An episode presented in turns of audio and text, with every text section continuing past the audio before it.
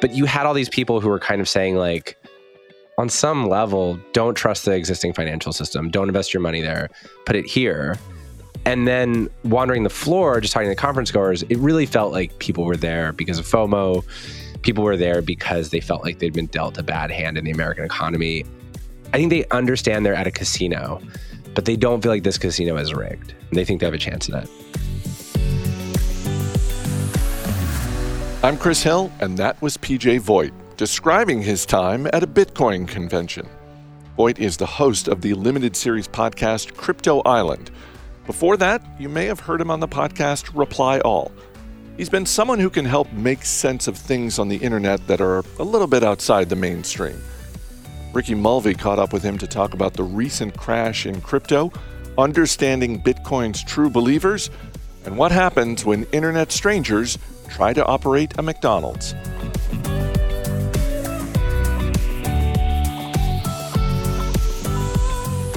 Hey Fools, I'm Ricky Mulvey, a producer for Motley Fool Money. Uh, joining me today is PJ Vogt. He's the host of Crypto Island, uh, a limited podcast series about crypto.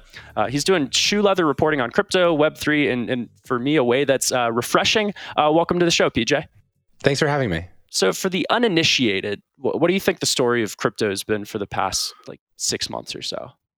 So I've been my my limited series uh, has basically started over the last six months, which has been a very interesting time in crypto.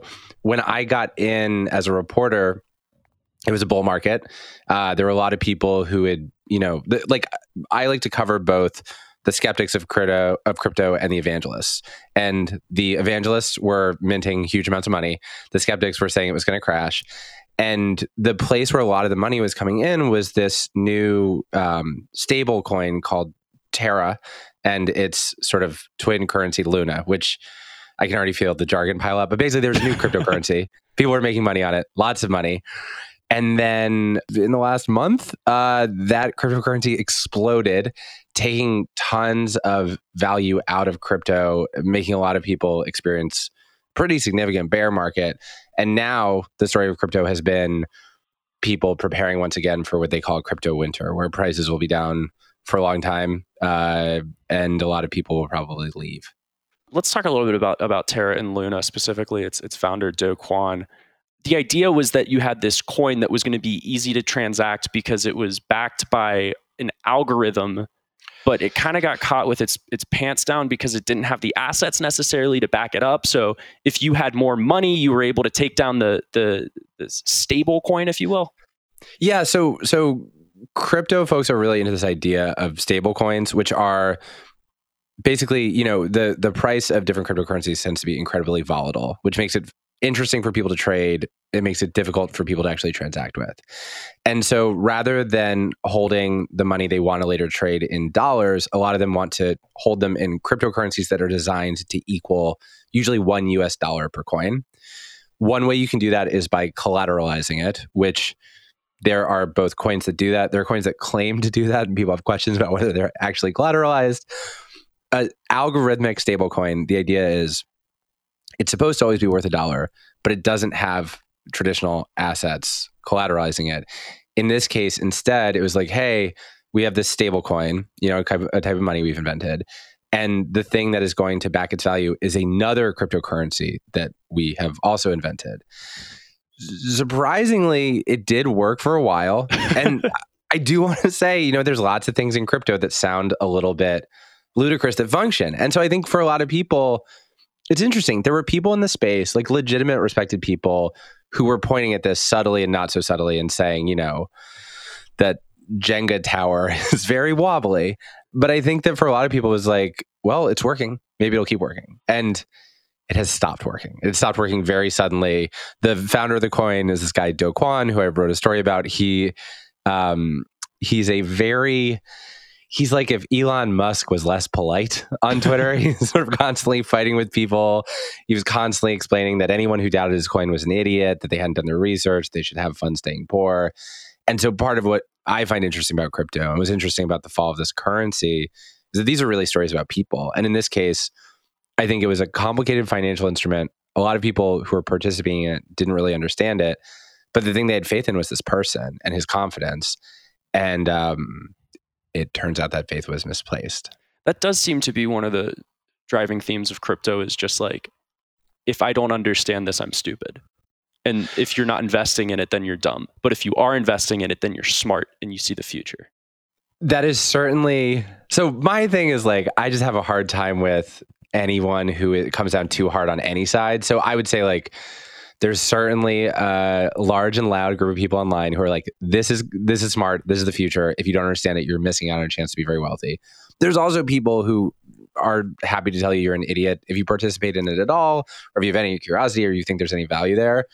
What I like about crypto, honestly, as a person who spent a lot of time reporting on the internet, is this is a place where all these arguments people are making, some of them actually get settled. Like someone will make, for instance, there was a this sort of investor analyst guy who went on a podcast and said that he thought that Terra and Luna were great investments, that they were reasonably risk free, and that it made sense for people to put a lot of money in it.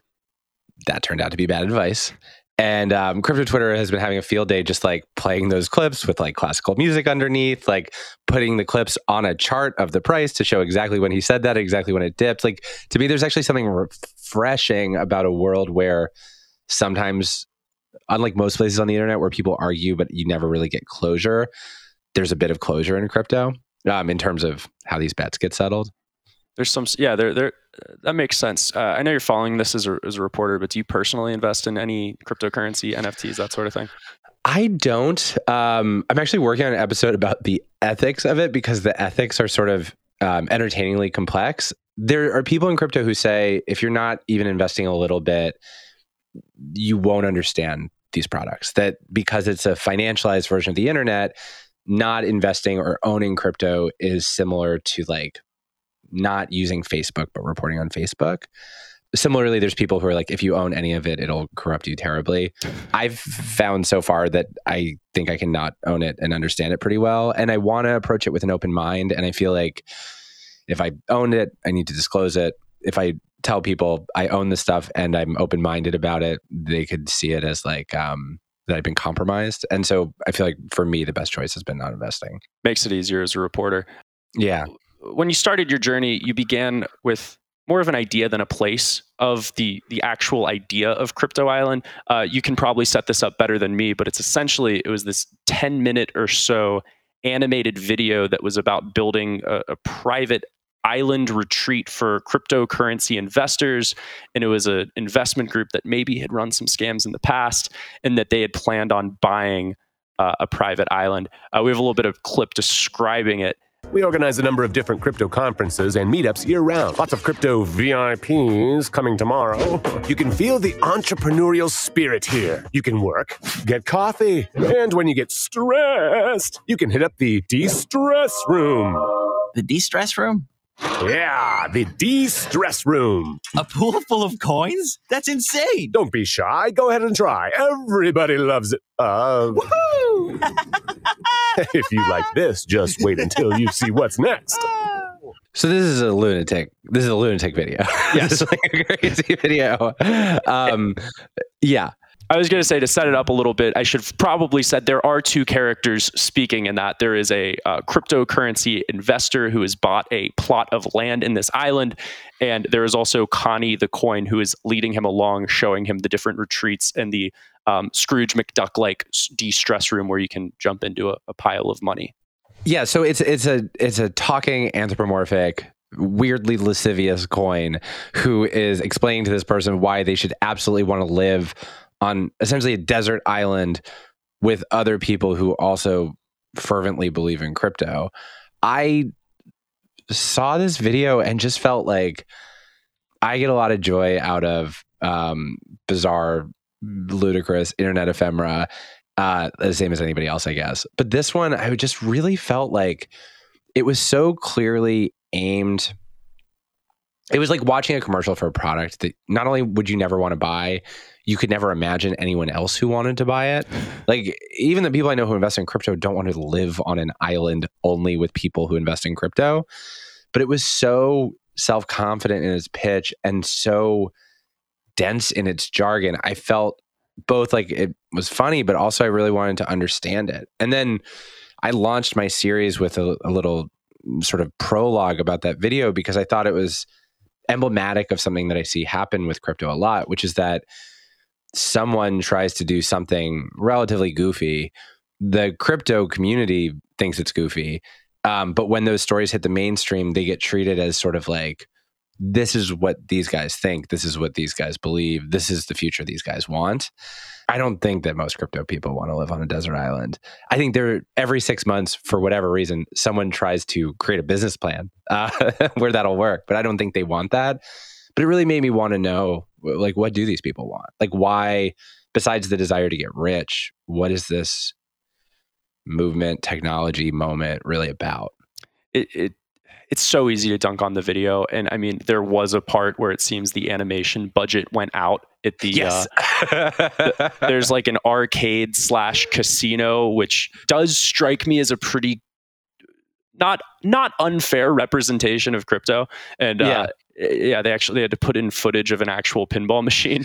you can see exactly where they run out of money on this insane animation project. but I, I think it's difficult too because like there's a part of my brain that goes why is you know people spent i think it was 500 million dollars on virtual real estate in 2021 which are these just like it would be like an apartment you found in grand theft auto that you trade cryptocurrency for and people Yes. spent like 500 million dollars on that that's cool but crypto land is or crypto island is is a step too far Yes, I know what you mean. You know, it's interesting. Like one one thing that I I spoke to somebody pretty early on who said to me, you know, like most of the critiques you would have of crypto, there are people in crypto with those critiques. You know, it's actually a pretty tribal world.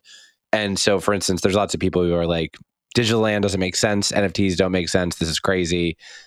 But, you know, you should buy Bitcoin or whatever they think. I don't know. Like I genuinely part of me uh, believes that a huge part of this is certainly just pure speculation and people thinking if I buy it for this, I can sell it for that, and sometimes being right. Part of it, another way I've had it explained to me is you can think about this moment as sort of like the sort of dot com boom, but instead of betting on companies, people are betting on protocols. People are saying, like, you know, it, the bet between, say, like Ethereum and Bitcoin or Solana is like betting on JavaScript versus I don't know what opposed JavaScript, but you know that these are th- people saying like I think this architecture is what will survive, and so I want to put my money on it. But what's interesting about it and what we can't know is nobody was betting on protocols. And what is complicated here is that you have speculation kind of in front of usefulness. And while there are some things that are useful, just the pure casino ness of it is very um it makes me feel dizzy honestly. And and and, the classic investor point of view is how can you in, invest in something that doesn't generate cash flow and therefore it is not it is not like a stock bond that sort of thing because uh, and that's where the comparison breaks down and it's a very important place where that comparison could break down. Yes. I don't know what you call it. Like it investment feels like investment doesn't necessarily feel like the word gambling also doesn't necessarily feel like the word i read a great piece i thought by you know Tyler Cowen i do not he's a, he's an economist. He used to have a blog. I think he still has a blog called Marginal Revolution, but he's just like a very eclectic thinker. Like he he he he just sort of like looks at stuff from a slightly different angle. And he wrote a piece for Bloomberg last week where he said that he thought that the appeal for investors in cryptocurrency, they were not investing despite the volatility, they were investing because of it. That Yeah. there's just which I guess as I say it, it sounds kind of obvious, but like I think there are people for whom I think there are some people who buy it because they really have this political idea that the world should be different. The world will be different when everyone's, you know, using Bitcoin or selling each other NFTs or whatever. And they just want to like usher in whatever future they see. I think there are other people who are just like, you know, the stock market. There, there's one school of thinking that I always understood, which is that if you have any money, you put it in an index fund and you leave it alone. And there's another school of thinking, which is like, what if I buy an obscure cryptocurrency and Elon Musk plugs it on Saturday Night Live and all of a sudden it goes to the moon? I am not, do not have the risk profile for these trades, but I have friends who do. And I, I understand why they enjoy it. They tend to lose money. i think that's an important note Uh, I, I, so I re-listened to your uh, reply all episode back in 2018. You uh, you guys did one called the Bitcoin Hunter, and essentially it was it, it now almost and I, I'm trying like it now feels like quaint and fun, which was this idea that like hey this this reporter had tried to uh, buy drugs on the internet years ago, thought she had some change in this Bitcoin wallet, and now it would have been worth a lot of money. Um, I'll, I'll, I'll, spoil it if if that's okay, but that's completely fine. Yeah, it's not. Yeah, she thought she had more pocket change than she did, and now it just it, it feels like uh, Bitcoin, crypto. It, it, was more fun, and now it just seems significantly more serious uh, and divisive. Have, have you seen the landscape shift in that way in your years of covering? Absolutely, and I'm not exactly sure I can give you theories about why. But yeah, I think I think cryptocurrency, like almost everything else in America, whether it's something like I'm not even going to give examples. Like everything in America becomes a culture war. Every single thing in America. Some things that are really important, I think to their detriment become culture war items, and some things that feel a little bit trivial become culture war items. And I think I would put cryptocurrency, not that it its impact is necessarily going to be trivial. I don't know. But the idea that part of how you decide what kind of person you are is what your stance is towards decentralized internet money feels like a little bit silly to me, but it definitely is happening. And I think like I think that part of that, but but part of why I think it's so interesting to think about is there's one way you could look at crypto and you could say like, well, the idea of generating lots of wealth in a way that is hard for the government to tax it's kind of a libertarian idea. It's kind of a conservative idea. I went to this Bitcoin conference where Peter Thiel was talking, and there's a way where that makes sense, and you could be like, okay, this is kind of this is this is like a right wing thing, but crypto is also about you know um, giving people like sex workers and drug dealers a way to transact outside the government. Like it's also about people who don't believe in institutions, which is sort of a lot of Americans for a lot of different reasons. And so I've been surprised as much as crypto itself is divisive and some people don't like it because of what it represents to them. Inside of crypto, I found like a greater diversity of opinion and belief than I really would have expected, which I think is part of why I find myself sticking around as a reporter. Just that question of what do people want out of this turns out to be super complicated.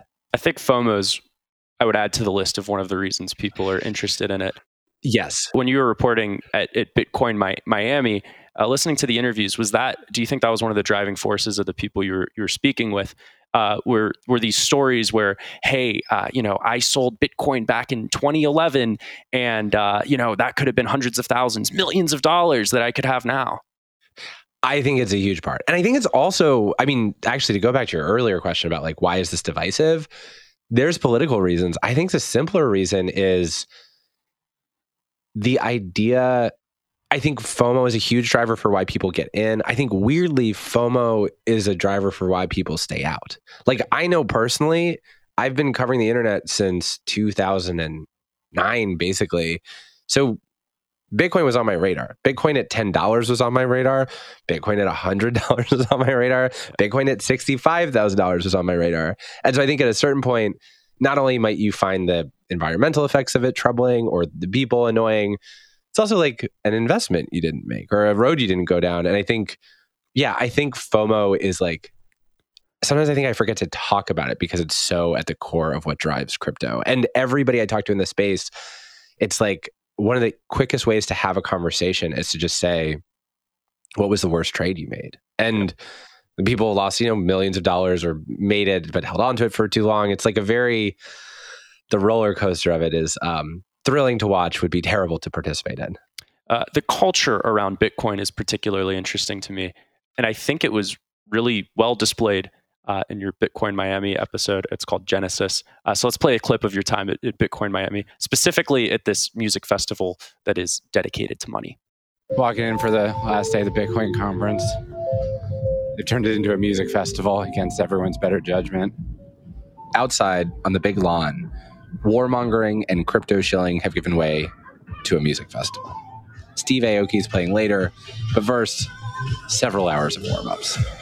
I am seeing the most motionless music festival I've ever seen in my life. Somebody's DJing, white guy in a white t shirt DJing on stage, and no one is moving. They're just like some people sitting. Oh, one woman. They found one woman dancing, and they've immediately put her on the jumbotron because she's a kind of miracle. Yeah, there's a whole culture around it. Yeah. but it's not necessarily a rich culture. No, I mean it's interesting. There's a lot of how do I put this? Well, so first of all, I should say Bitcoin within crypto is very much its own thing. And it's sort of like I think a lot of the critiques that people have of crypto or like crypto bros. While I think crypto is complicated and Bitcoin's complicated, I think you find more of that in Bitcoin. It is sort of like like libertarians preparing for the end of the world, a lot of like it's just like the hardcore, it's the fundamentalists. And yeah, it's a I kept it's so weird being there because it's like they are trying to definitely build a culture around money. But like how do you do that? Like you it's not like you would have Woodstock for the US dollar. It's not like everybody would gather to like discuss the dollar or have a party for the dollar. And so when they do, it's interesting. You know, like the the music element of it, not great. There are no Bitcoin comedians. There was an art gallery of like some very interesting Bitcoin art. It's a mix of like, you know, some pretty paintings of like the Bitcoin symbol and then kind of the most esoteric internet conspiracy portraits I've ever seen, where it's like Marina Abramovich and like um, Dave Chappelle conspiring together to bring about the New World Order or whatever. It was Wow. very interesting. But yeah, it's a it's funny like who it unites. It's funny for me. What was so interesting about that conference was on stage you had you know Peter Thiel, who's like one of the most powerful right wing funders in American politics. But also Serena Williams, who was there, you know, telling people to invest. You had athletes, but you had all these people who were kind of saying like on some level don't trust the existing financial system don't invest your money there put it here. And then wandering the floor just talking to the conference goers it really felt like people were there because of fomo. People were there because they felt like they'd been dealt a bad hand in the american economy and this was a way to kind of i think they understand they're at a casino but they don't feel like this casino is rigged. Um, they think they have a chance in it I, and I think it is important to note that a lot of those celebrities have been noticeably quiet lately. Yeah, there was actually a great Times profile where, you know, the during the Super Bowl, there was like all this advertising for crypto and all these celebrities in very, very explicit ways saying, you know, not just this is a thing you could investigate, but like essentially the message was you're stupid if you're not doing this. Yeah. And uh, the Times reporter's name I'm forgetting, he just called a bunch of those celebrities for comment, which I thought was really smart. None of them seemed to want to talk. Yeah, uh, covering the internet, covering internet culture. I think one of the a main driver in this, uh, the interest here too, is this this real need for community, which in my mind, like, is impossible to create as long as generational wealth creation is at the forefront of what you want. Yes. And I, I mean, have you been see- in your reporting? Have you been seeing people creating genuine connections in, in crypto and Web three? Listening to your seri- series, there was a, a, a DAO set up to buy the Constitution, so that's like a, a decentral, decentralized autonomous organization. And it seems that in that kind of scenario, people can create these genuine connections, but it's it's hard otherwise. Yeah, I mean, it's tricky. People in crypto use the word community a lot. Oftentimes, it is when someone is trying to convince someone else to give them money. Um, I think anywhere online, when you hear that word, you should certainly, it should just alert you that something Yes. might be going on. That said, I do think there's a lot of community in crypto. I think it's some of those communities are predatory, you know, people being scammed, people being tricked, people following each other in bad directions. I think some of it's not. I think that there's both the places where I see it where I think it does seem, for lack of a less judgmental word, like a healthy community. Most of people deciding where they will send their money in crypto, the people who seem to be doing it successfully, there's a lot of back channel talking. There's a lot of discords, there's a lot of telegram groups, there's a lot of like I guess probably the way people trade stocks. I don't do that either, but it's a lot of like, well, my friend's dad says this and blah blah blah, and, and, like that seems to happen, and for some people it seems to work. And then the other place is just like with this story at the Constitution DAO, where, like you said, these people had basically formed. Uh, it's almost like a temporary corporation that raises money, and then the members get to vote on how the money's spent. And they were they wanted to buy a copy of the Constitution there's ways in which I think crypto allows strangers to like raise and direct money to affect things, so far the most successful ways they've done that have been jokes. You know, wouldn't it be funny if?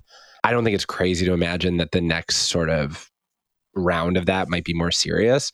To me, that looks like community. The other last thing to say about like crypto and community is it's one of the first places for me personally, I've been online in a while where a lot of the people with tons of power and money are pseudonymous. Like they have aliases. You you know their reputation, but you don't know their real name. And it's I don't have a strong opinion about whether that is good or bad. I think it has, you know, you could argue it either way, but it's just interesting. Like it's interesting. One of the big crypto Twitter accounts is a, I think it's called like Bored Elon Musk, but it started out as an Elon Musk parody account. Now it has like I think half a million followers, and the person seems to be like pretty invested in the space, like as an investor. And so it's just interesting watching some CEO of a crypto company get into an argument with, you know, someone with like a Guy Fawkes mask or whatever that that everyone's taking relatively seriously. It's it's incredible, and there is I, I think there's a certain amount of delight in seeing what happens when the internet is allowed to build communities with with money. Sometimes it's high stakes, buying the U.S. Constitution. Sometimes it's a little bit more on the surface practical uh, you were tuned into a, a Discord where there was a gentleman, uh, a few a few investors were pitching like this fa- fast food franchise, and then they opened it up to a Q and A, uh, and you had a great clip from a guy named Andy. Yeah, what what other plans do you guys got like for the future? Like, and what about like some wild stuff like making it free or hiring like ex uh, felons and such? Um, you know, just to do like a one sentence shill. My idea is for a free restaurant uh, via some art that's going to have like crazy models in it and illustrations and stuff. So I'd like to help y'all and uh, continually, uh, subtly, and appropriately show for mine too as we go. Thank you. I can walk you through it. It's Go for it. So they're having they're fundraising crypto because they think it would be a funny idea to get strangers internet money and buy up a bunch of local fast food franchises. Like buy a single mcdonald's in brooklyn and have it be run by internet vote. That's what they're trying to do. And so they're having to do an open q&a with their like possible investors who are just random people. And this guy's suggestion was that they should make the restaurant they buy free they should staff it with initially he says felons and then he changes it to ex felons. I think he's saying like not people who are in jail right now. Uh, which I say in the story, like, great, I agree with that. Yeah. But then he says very bizarrely that the restaurant should be funded by pictures of models on the wall, which does not make sense. And it's not clear if he means like swimsuit models or like mathematical diagram of a rhombus.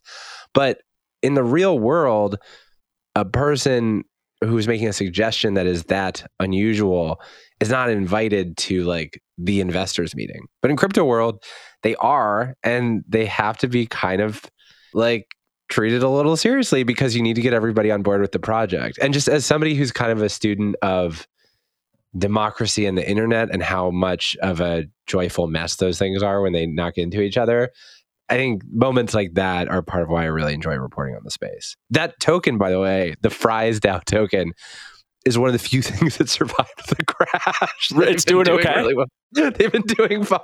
I mean, it's something that would generate like cash flow, which is a fast food restaurant, but it also strikes me as like they talk about how you need outsiders essentially to run the day-to-day operations and that Yes. there's more of a backseat and then at that point why not just buy stock in mcdonald's or Uh, any other franchise fast food restaurant There's a lot of that in crypto where you're sort of like, yes, you could do this this way, but why wouldn't you do it the traditional way? Sometimes they have a good answer, sometimes they don't. I think sometimes the answer is, well, we think it's more interesting to do it this way and we'll attract more capital because people want to participate in the experiment of it. But there's a lot of that where you're like, couldn't you just buy McDonald's stock?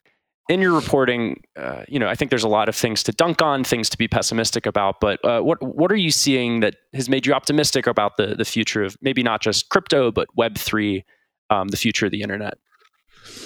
I would say what I say to my most skeptical friends, if they're like, make the case for me, then what I say is, you know, if no one has made a single valuable thing in crypto, if it's all just like a bunch of um, hogwash, there's still trillions of dollars and a lot of smart people who have money to try to build something. And you could make a bet that by the end of this, something will get made. I think the slightly less pessimistic thing is just I do I have an appreciation for their critique of the internet as we have it. Like as someone who grew up online, I've watched the internet become sort of heavily surveilled, ad supported, highly monopolized.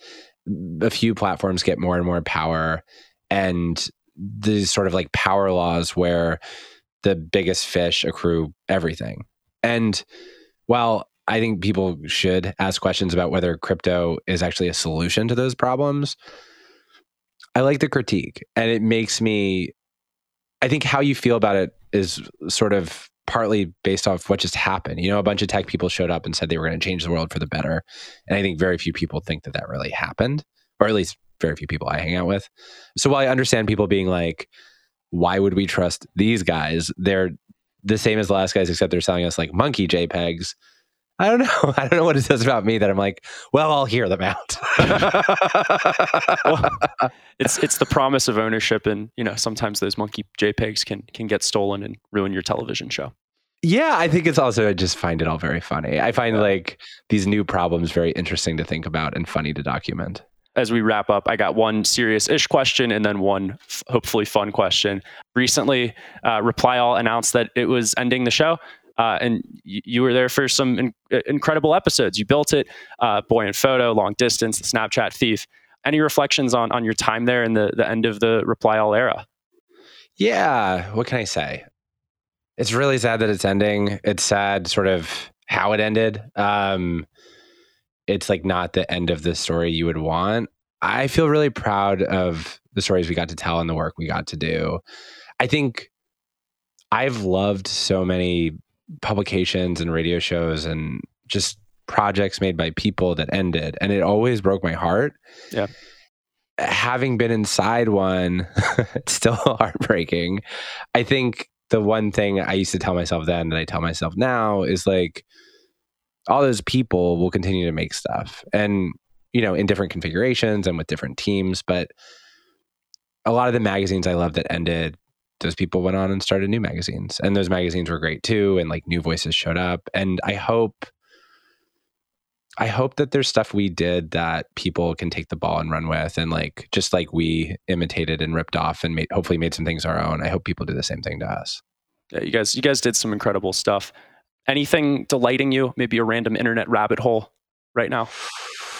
Ooh, a lot of things have been delighting me. A lot of them are pretty deep on crypto Twitter. You alluded to it, but I there was this whole the Seth Green thing I really enjoyed. Um, he famous actor, very into NFTs, bought a bunch of Bored Ape Yacht Clubs, and one of the things about these particular monkey JPEGs is if you own the rights to the image, you own like all the IP and derivative rights. So a celebrity could buy a picture of a monkey and then create a fast food restaurant or a television series or a musical about that thing.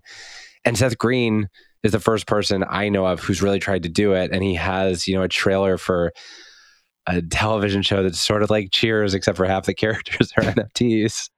And then someone stole his NFTs. Uh, he got yeah. phished.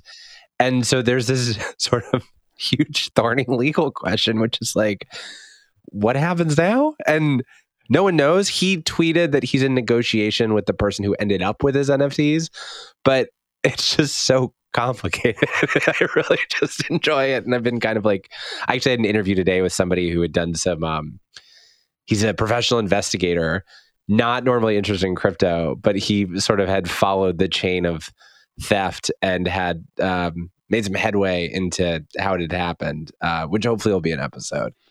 I, am looking forward to listening to it. Uh, how can people uh, follow your work and support it?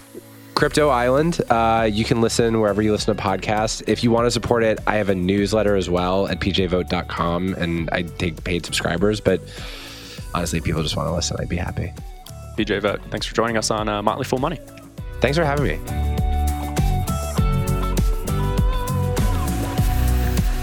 As always, people on the program may have interest in the stocks they talk about, and the Motley Fool may have formal recommendations for or against, so don't buy or sell stocks based solely on what you hear.